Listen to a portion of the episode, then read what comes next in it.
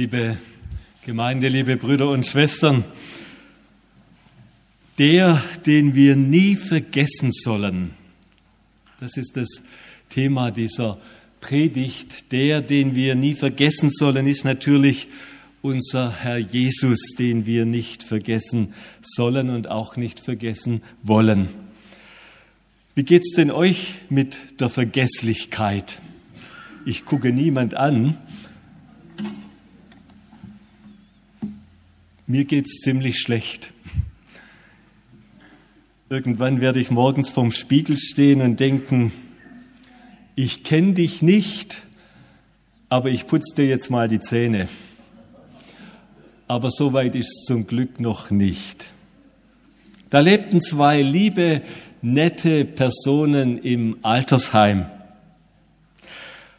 Natürlich, die waren alt, gebrechlich und auch etwas vergesslich.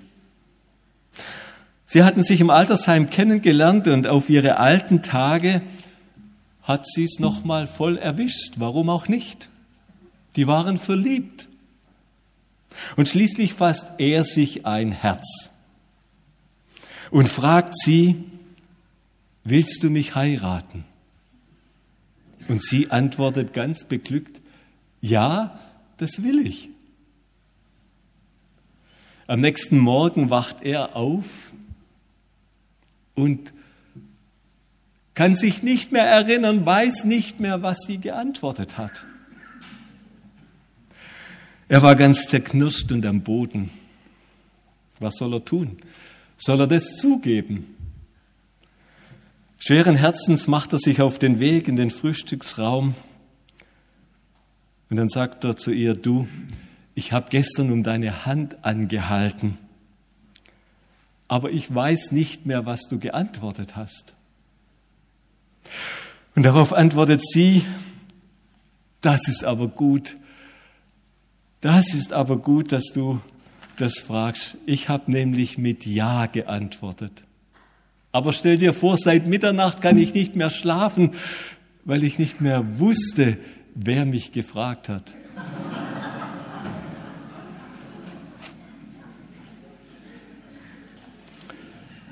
Ja, Vergesslichkeit.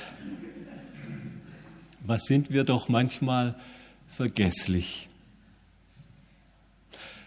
Es gibt auch eine Glaubensvergesslichkeit. Wir vergessen, wer um uns geworben hat.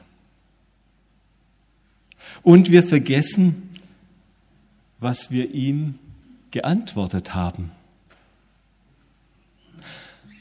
Genau an das können wir uns heute Morgen erinnern, wenn wir diese kleine Geschichte von der Taufe Jesu uns anschauen die ist heute Predigtext.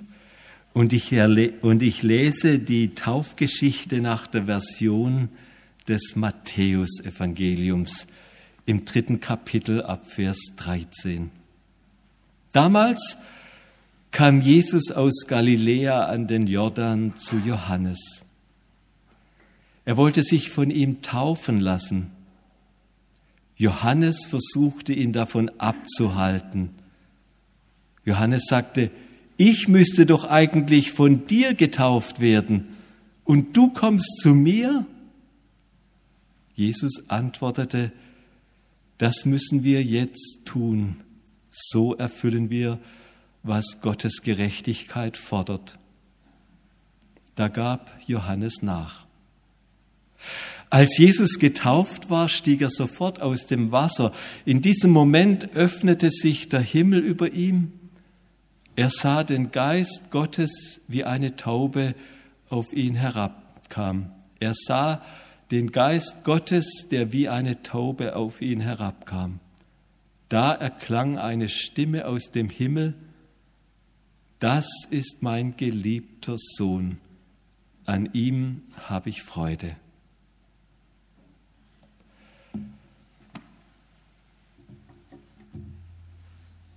Diese Taufgeschichten gehören in die Zeit des Erscheinungsfestes. Zum Erscheinungsfest gehören all diese Geschichten von Jesus, bevor er der große und bekannte Jesus war. Die Geschichten, die uns sozusagen erzählen, wie das alles begann. Es sind die verborgenen Jahre von Jesus. Jesus als Kind in einer Handwerkerfamilie als Kind bei ganz normalen Leuten. Jesus, wie er lernt zu lesen und zu schreiben. Jesus, wie er seinem Papa in der Werkstatt hilft.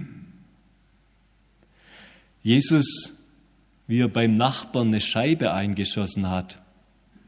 Oder hat Jesus sowas nicht getan? Jesus mit seinen Freunden im Bauwagen. Oder ging Jesus da nicht hin? Ich weiß es nicht.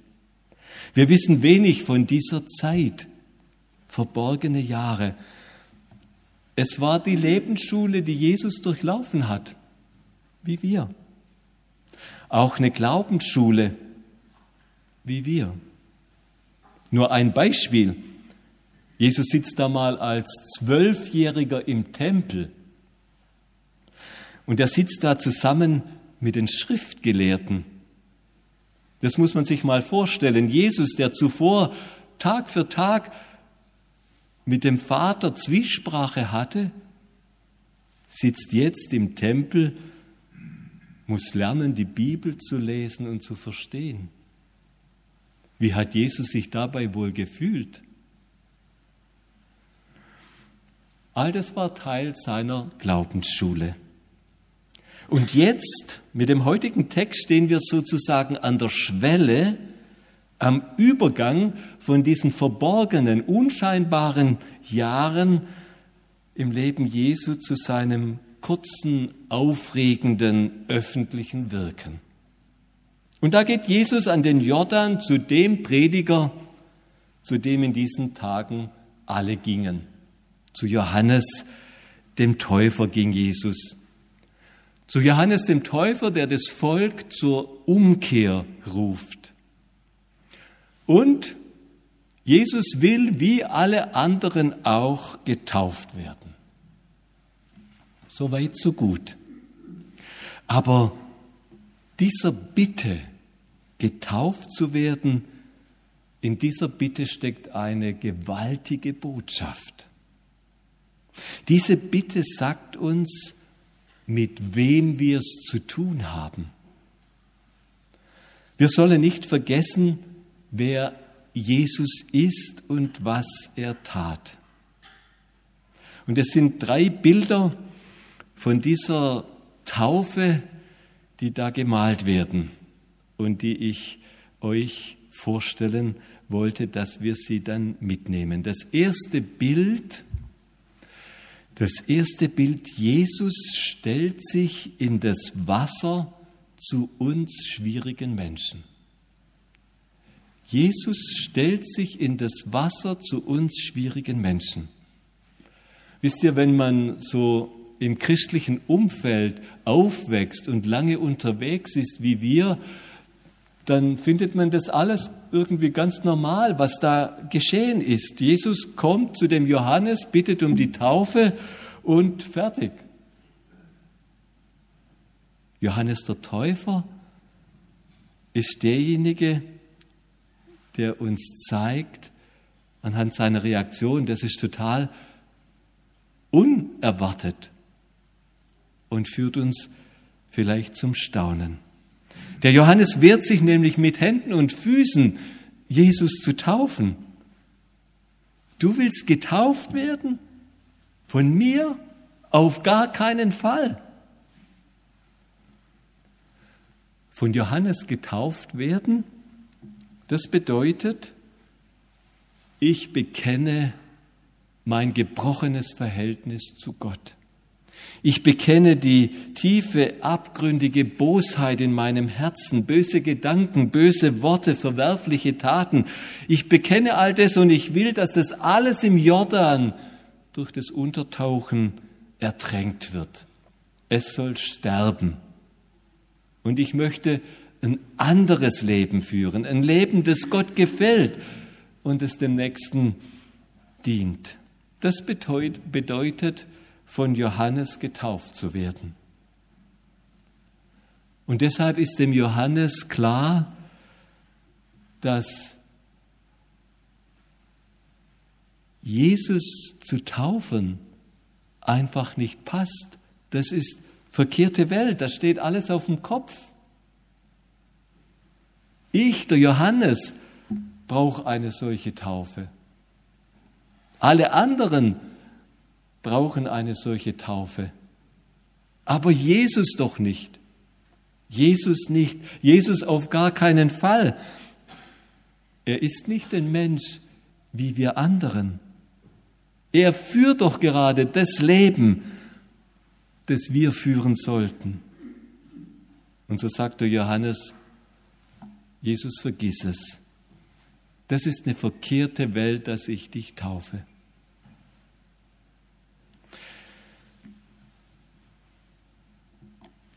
Es liegt noch gar nicht so lange zurück, da saß ich in meinem Büro und war ganz geknickt und enttäuscht von mir selbst.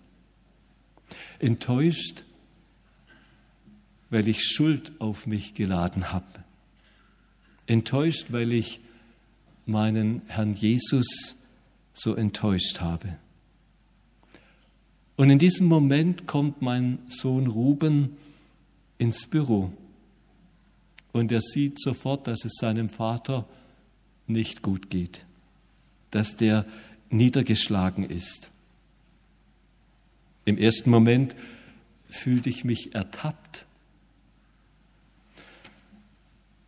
Aber dann habe ich mir ein Herz gefasst und sagte zu meinem Sohn, Ruben, kannst du für mich beten? Ich habe Schuld auf mich geladen. Ich habe unseren Herrn Jesus enttäuscht. Ich brauche Hilfe. Und der Ruben war völlig irritiert. Verdrehte Welt. Andersherum, ja, aber doch nicht so. Aber er hat getan, worum ich ihn bat. Und doch irgendwie verkehrte Welt. In unserer Geschichte hier da ist es nochmal eine ganz andere Nummer. In unserer Geschichte kommt Jesus zu Johannes. Und der Johannes sieht, wer da kommt. Ein Mensch, aber eben der Immanuel, der Gott mit uns. Ein junger Mann, ja, aber eben der Retter der Heiland der Welt. Und ich vermute, dem Johannes haben die Hände gezittert bei dieser Taufe. Aber das, dass seine Hände gezittert haben, ist nicht der Punkt. Der Stress, den der Johannes hatte, ist nur Beiwerk. Die Pointe geht tiefer. Was tut Jesus da? Er, der das Leben lebt, das wir leben sollten, was tut er? Jesus, der geht unter die Sünder. Es ist seine Art, sich unter das Volk zu mengen und mit denen gemein zu machen, mit denen er gar nichts gemein hat. Und noch nicht genug. Jesus geht für die Sünder unter bei dieser Taufe. Jesus steigt in das Wasser der Umkehr. Er beugt sich unter die Sünde. Der Johannes sagt, lass mich ins Wasser und taufe du mich. Und Jesus sagt, nein, das ist mein Platz. Johannes, ich gehe und trete an deinen Platz. Ich trete an deine Stelle. Johannes, ich sterbe hier im Bild deinen Tod. Den Tod, den du eigentlich sterben müsstest. Ich trete an deine Stelle, sodass du nie mehr an diese Stelle treten musst. Und damit, mit diesem Schritt, ist, bevor Jesus eine einzige Tat tut, bevor er eine einzige Predigt oder Rede vor Leuten hält, bevor er einen einzigen Jünger ruft, ist schon alles gesagt. Jesus in der Taufe heißt der Retter unter Wasser an meiner Stelle. Davon lebt unser ganzer Glaube. Das reicht. Das reicht für jetzt und für immer. Nehmt dieses Bild mit. Taufe Jesu und vergesst es nie mehr. Jesus an meiner Stelle. Das erste Bild. Das zweite Bild hängt zusammen mit dem Wort des Vaters, das da gesprochen wird. Das ist gleichsam erstaunlich. Es heißt da im Text, der Himmel habe sich geöffnet. Was immer das bedeutet. Ich stelle mir vor, dass die Wolken aufgingen, dass es strahlend hell war, ein Licht leuchtet. Und dann spricht der Vater, das ist mein geliebter Sohn, an ihm habe ich Freude. Versteht ihr, was da geschieht? Jesus bekommt in diesem Moment, wo er sich so erniedrigt, den Beifall vom Himmel, vom Vater.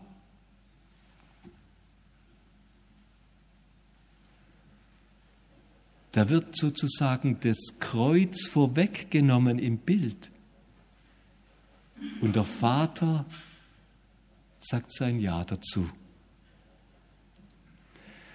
Die Worte des Vaters sind ja nicht an Jesus gerichtet, sie sind an die gerichtet, die als Zeugen hier dabei sind.